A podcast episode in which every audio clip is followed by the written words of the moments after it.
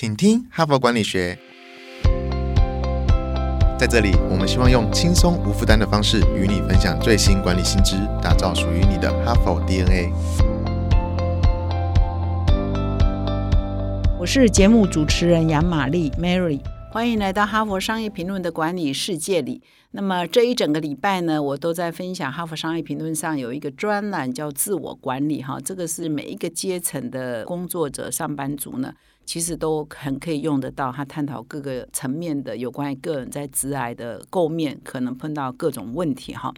那么我今天呢内举不避亲哈，要自己分享自己写的文章哈。呃，就是今天呢不分享呃外文的文章，而是我自己写的专栏哈，Mary's Talk 上的专栏。那标题是你出门带几个口袋。哦，注意是口袋，不是口罩哈。因为我的同事收到稿子的时候，光看到标题就说，因为我们现在不是新冠疫情的期间嘛，所以每个人包包里都要放几个口罩。所以呢，他一看就说，是不是写错了？是你出门带几个口罩哈？这样说好像也蛮合理的哈。但事实上，我是写你出门带几个口袋哈。那这篇文章主要直来卡关哈，呃，哪一个关卡不顺？要应该怎么克服？哦，如果你做好多带几个口袋，多收集一些东西回来，你的致癌卡关的情况应该会大幅的减少哈。所以我今天就来分享我这一篇文章呃专栏在写的内容哈。因为很多人跟我反映说，看了这篇文章很有感啊。那甚至有一次我们在全公司的聚会里头。我们的创办人高希军教授都希望我可以分享这一篇文章的内容嘛，所以因为连他这个我们的创办人都觉得这篇文章写的不错，所以我想也很值得可以来跟各位听众啊分享啊。那么这一篇文章我是在分享说，我在比较年轻的时候担任新闻工作，就是非常这个菜鸟记者阶段，我很喜欢做一些事，或者是一直以来我都很喜欢参加各种活动哈，参加各种论坛。那以前比较年轻的时候呢，因为也行政的工作也没有嘛，那也不用带记者啊，也不用呃做很多内部管理的工作。其实我就是专心一意的把我的路线经营好，那写出好的文章哈。那那个时候呢，真的就比较多的时间，我就是专职只做这个工作，专职的记者。所以那个时候呢，我跑的领域呢，可能是环保啊、教育啊，哈一些社会类的文章。因为一开始跑新闻的时候，其实我也没什么人脉，我也不认识人，专业知识也是不足，所以我都大量的参加各种活动啊，尤其是我非常喜欢一整天的论坛啊，因为通常一整天的论坛呢，就会有很多的专家学者出席，他们会发表他们的。呃，比如说他们的研究的内容，或者是他们对某些事情的观点，那我们一无所知，或者是了解有限，就去那个场合认识人，听别人的观点。所以呢，慢慢的参加了以后，就会发现说，我只要去参加论坛，我就会带回好多题目，因为你可能听到 A 专家讲了一个什么内容，然后吸引了我的注意，那我回来再针对那些内容再去做延伸，再去做探讨。常常就会挖掘出，哎，很值得我未来做专题或做报道需要的题材。第二是说，我去听论坛的时候，我也常常会认识一些人，因为我们在台下听嘛，你就会听说，呃，五个人在台上讲话好了。哎，刚好有一个人，比如说 A、B、C、D、E，哎，C 讲的论点哦，特别会讲话，他讲的话特别精彩，呃，特别有故事性啊，特别好像有脉络也很清楚。那以后我就知道说，我要写什么报道的时候，我应该去找谁嘛？比如 A、B、C、D、E，你就可以 identify 谁是未来你最佳的受访者之一。那等等到他一下台，你就赶快要去跟那个人换名片啊，让他认识你，你也让他对你有印象。下一次我真的在写什么专题的时候，我去拜访他，他就知道说，哦，这个记者很认真哦，哦，他有来听我的演讲哦，他就会比较愿意见你。要不然比你原来都不认识，是不是好接近哈？所以我们去就很多多重的功能嘛哈。那我后来呢，也要这个做业务一样啊，我担任社长要管理一些业务的事情。我去参加外面的活动，也常常会去了解说，哦，这个企业在关心什么？哦，他们呃未来的方向是些什么？那我的公司哈，怎么可以跟他未来做合作？所以你也可能就认识一些业务的机会，可能会回来嘛。所以你的出门的时候，我说就是要带很多的口袋，一个口袋可能就是我现在要用的呃，不管是业务也好，或现在要用的采访的内容也好，你也可能有多一个口袋，说哦，未来有一些什么题目我可以要做，所以有一个口袋是装现在，有一个口袋是装未来，有一个口袋呢是装人脉嘛，就是诶，我这一次去又认识了什么人，那这些人呢，未来我可以跟他多互动，他是很棒的哈，所以又装人脉。有一个口袋可能装业务合作的机会啊，未来我们可以跟他有什么互动啊，他有什么需求是我们公司可以帮他的。那他的这个需求是我们来帮他做，也是非常好的。你就装了一个业务合作的机会等等，所以就说你每次出门，你是不是要多带几个口袋？就像摄影师，他有很多口袋装的长镜头、短镜头、各种不同的镜头一样的概念嘛，哈。那为什么我会有感而发写这篇文章？是说，当我后来越来越忙，我不再是一个只专注做一件事情就好的人，我要做很多别的事情了。那所以很多活动啊、很多参会啊，或很多论坛，我就没有办法去参加。所以有的时候会派同事去，或者有的时候我知道哪些同事也有受邀请，他也会去。那这个时候通常他们回来，我就问他说：“啊，你有什么收获？啊，你有认识什么人？或者是说你觉得什么观点很棒的？”常常有一个情况就是，我这样问的时候，他们都说没什么特别的，没什么好写的啊，啊，就是大拜拜啊。最常得到一个答案就是这是大拜拜，因为通常论坛就是一堆人嘛，哈，就是大拜拜。比如说，像我们跑教育线的记者去参加全国大学的什么每年有一度的大学校长论坛，常常我我都没有机会去参加哈。但是我常常会觉得，如果我去，我一定可以认识好多校长，一一次认识所有的校长，然后看看整个高教圈啊，大学校长们在关心什么？不是未来半年的题目都有了吗？哈。但是我就是太忙，我没有办法去参加。可是同事回来，我会问说：“那你这一次有什么收获？”那从而得到的答案是。没什么特别啊，就大拜拜，我就会很失望。然后我就会说，那你出门要多带几个口袋啊？你那你去参加论坛又过了一夜，到底是在干嘛了哈？但是我也知道说，同事可能不会心服口服了哈。他们可能觉得真的就是大拜拜，就是就是真的很无聊啊。你派我去我就去啊，但是他就是无功而返哈。所以我的这篇文章主要就是说，你出门带几个口袋，就是鼓励说，你每天出门多多少少有一点收获回来。要对现在有收获，要对未来要布局哈。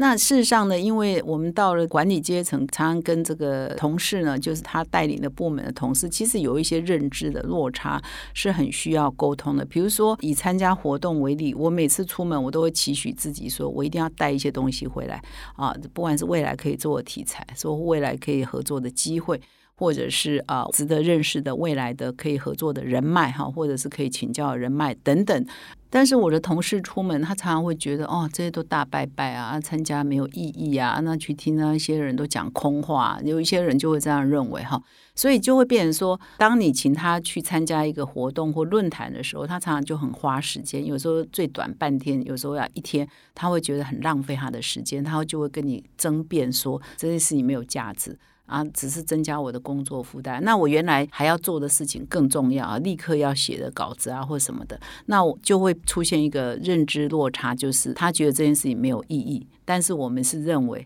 你没有把这个事情的意义做出来哈，所以经常就会出现。这只是举一个例子，参加活动或者你出门去去参加论坛的这件事情的价值，到底是他们不具备价值，还是说去执行的人没有把这个价值做出来，就出现这个认知落差？那这一个认知落差也可能出现在别种很多事情，比如说你认为我们应该做 A 专案。但是你的部署认为 A 专案不值得做，B 专案是他正在执行的，然后已经花掉很多时间，所以有时候我也常常在判断说，同事到底是因为自己太忙，所以他就一直告诉你这件事情不值得做，还是真的这件事情他觉得不值得做？有时候我也在判断，在猜猜他到底是怕自己太忙，承诺做就会变得更忙，还是说他真的认为这件事情？真的是为组织讲是没有价值的。那通常碰到这个情况就会蛮累的哈。我们有时候就得自己去把这件事情做出个模型来，就是我就是可以做给你看嘛。你说做不出来，好，我先做啊。但是我这样做也常常会被批评，就说啊，你就事必躬亲啊，你就是管太多啊，你什么？可是就是如果你不这样做，就永远这件事情就开不了花哈，或者你无法做一个示范哈。啊，那么我现在呢，也要再进入另外一个议题的探讨，就是说直癌卡关哈。那其实我可以分享哈，其实你可以把我的分享，我是以一个杂志社的呃专题写作的记者，他可能碰到了卡关的，这只是专业就可以让一个人卡关哦，让很多。很多呃一开始充满热情想要来做杂志记者的一些年轻人或者是一些从业人员，他在过程当中他就可能一关一关就卡关，然后就离开这个职场。这只是一个一个职业而已，你你的职业可能是别个，你比如说你是工程师，你是业务员，你可能是呃做其他任何的工作，会计师、律师，反正你在你的光是专业的这个发展的过程当中，你都有可能哪一个关卡住，你就过不了，你就无法做到最杰出哈。那我就举一个记者的工作，这个还不包括卡关，可能是人际关系卡关、对上对下管理卡关，或者是。呃，其他构面的理念不合的，或者是沟通技巧等等的卡关，这都不包括。我现在只谈专业技能卡关。那我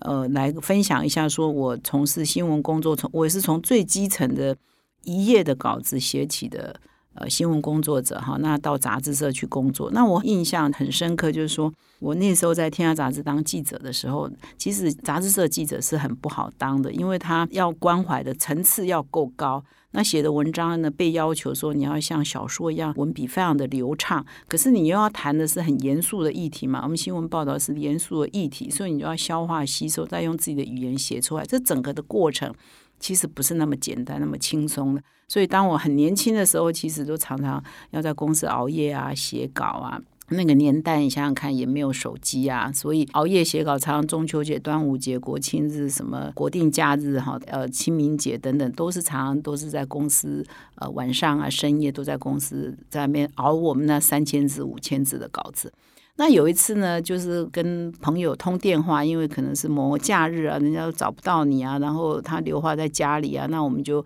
呃，在办公室打电话给他，那那打电话给他的时候，我们也还在办公室写稿，然后对方朋友就说：“哦，我看到你们那个在杂志社版权页，你都越来越升越高啊，名字越来越前面哈。”我很印象深刻这个对话，就是他说你升迁越来越快哦，名字越来越前面，我就回他说。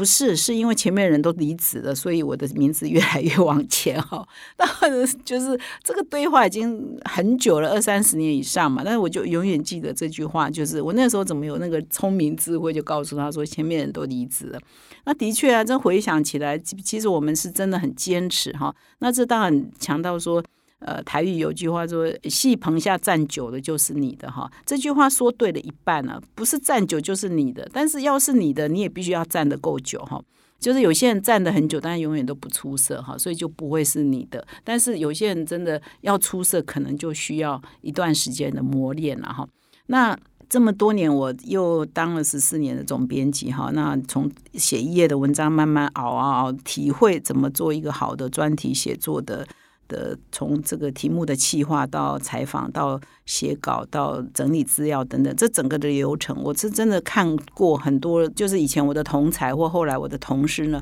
真的是每一关都可能让你走不下去而离开这个职场哈。比如说题目的企划，就是是一个很专业的，你怎么样想题目？很多那个受访者问我，哎，你怎么想要做这个题目？你题目是怎么产生的？那这个的确是需要记者耕耘哈，他要有一定的。对这个领域的新闻性的敏感度哈，那常常很多人就这一关他就过不了，他提不出好的题目。所以我也碰过我的同才的同事呢，他明明当天早上搭着公车要来公司开我们例行性的题目会议，那半路呢他就下车了，然后再坐公车回家，然后就递辞呈，因为他后来我就问他说：“你怎么这么戏剧化？”他说他觉得很痛苦，每就是每一次开题目会议都让他很痛苦。为什么呢？因为开题目会议的时候，你就是每一个记者啊准备好啊，告诉长官、总编辑啊，或者其他的同事、编辑部的人都在那边听你下一期想要做什么题目。结果你对自己的题目觉得很没有把握啊，你觉得你题目很烂呢？那所以每次开题目会议的时候，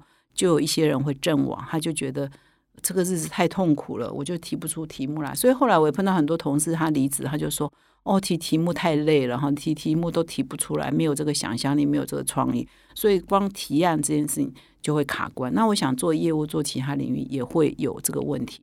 那第二就是你提案过了啊，你提的题目说的非常棒啊，大家都觉得哦，你的题目好棒啊，那就去执行嘛。执行第一关你就要约访嘛，你就要约受访者。那不夸张，我遇过有一个同事哈，他呢每次提题目都很棒哈，就是题目那一关很好。那请他去执行那个题目呢？他每次就要写稿前三五天告诉我他写不出来，原因就是他约不到人采访。那你就觉得很奇怪，我也不是叫你约中华民国总统蔡英文啊，呃，就是那个时候的总统啊，或者是我不是叫你去约比尔盖茨啊，你就是一般的专题的题目，你连受访者你都约不到，那怎么可能啊？那一次、两次、三次，那当然就要得请他离开嘛。所以我不知道他的约访到底出什么问题，就是他他是不是讨人厌？不然我说我们这个很好的媒体。去约访，绝大多数情况是会很顺利的，所以约访这一关也会让人卡关。好，那最后就是去采访，去采访呢，是不是你可以收集到你需要资料回来？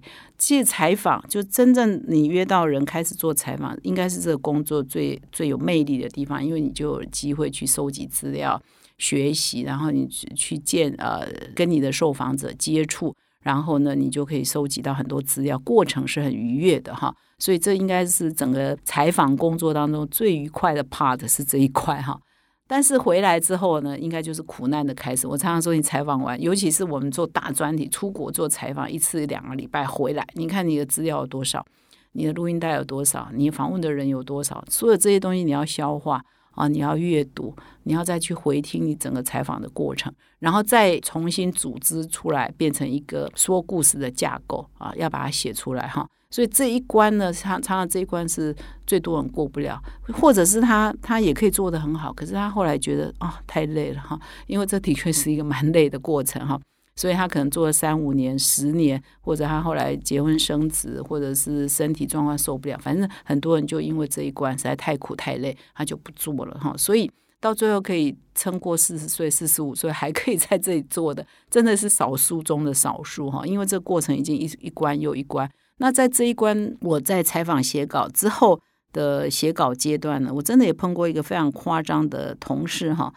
呃，就是他做的采访做的很丰富，他前面几关都做的很好，你也觉得哦，他都去采访很伟大的的受访者，回来之后两个礼拜、三个礼拜、一个月，他都没有办法交稿。你每次呢打电话给他，你稿子怎么样啊？他不是不接电话，呃，我稿失踪，就是接了电话一定告诉你，我今天晚上就会交稿。然后永永远每天都是今天晚上，那当然这这样的人到最后你也得请他离开哈。那这是极端的案例啊，绝大多数人还是可以如期交稿，只是品质好坏而已。那如果可以准时交稿呢？他的过程如果太折磨一次两次，他的家人哦，他的伴侣可能就会说：“哦，你不要再做这个工作了，因为写稿就是熬夜啊、加班呐啊，在家可能半夜也要写，清晨也要写，放假也要写，人家都在烤肉，你也要写；人家都在扫墓的时候，你可能也要写稿；国庆日你可能也要写稿，就是没日没夜的这样子，因为写不出来，你就得继续写嘛。”所以啊，可能家人也会劝退啊，不过是一份工作啊，等等。所以有的人就因为其实他是很不错的，但是因为家人的压力或者是期待，他可能也会离开。所以真的到最后可以留下人真的是不多。但是你也必须要说，可以留下来的人，真的就是身经百战过去，与这个辛苦的工作共舞了哈。就是你可以跟他一起。可以在你的生活节奏里头，可以跟你的生活的步调可以融合，那真的是剩下没多少，就呼应了我刚刚说的，啊，是因为前面人都离开了，说我们留下来哈。所以我想，我这只是分享这新闻采访写作这一个职能哈，他可能碰到各种卡关的情况。我想不同行业都有它不同卡关的情境，所以你就要去分析说，让你卡关的是哪一环，然后你想办法去克服这一环。比如说，我我们有记者。他很会提案哦，他也很会写稿，可是他打电话去约访这件事情对他就是超难，所以他每次打电话前可能要一些仪式，呃，稍微呃自我啊，就是他个性是内向的，那内向人也可以做很好的记者，可是他要克服他这个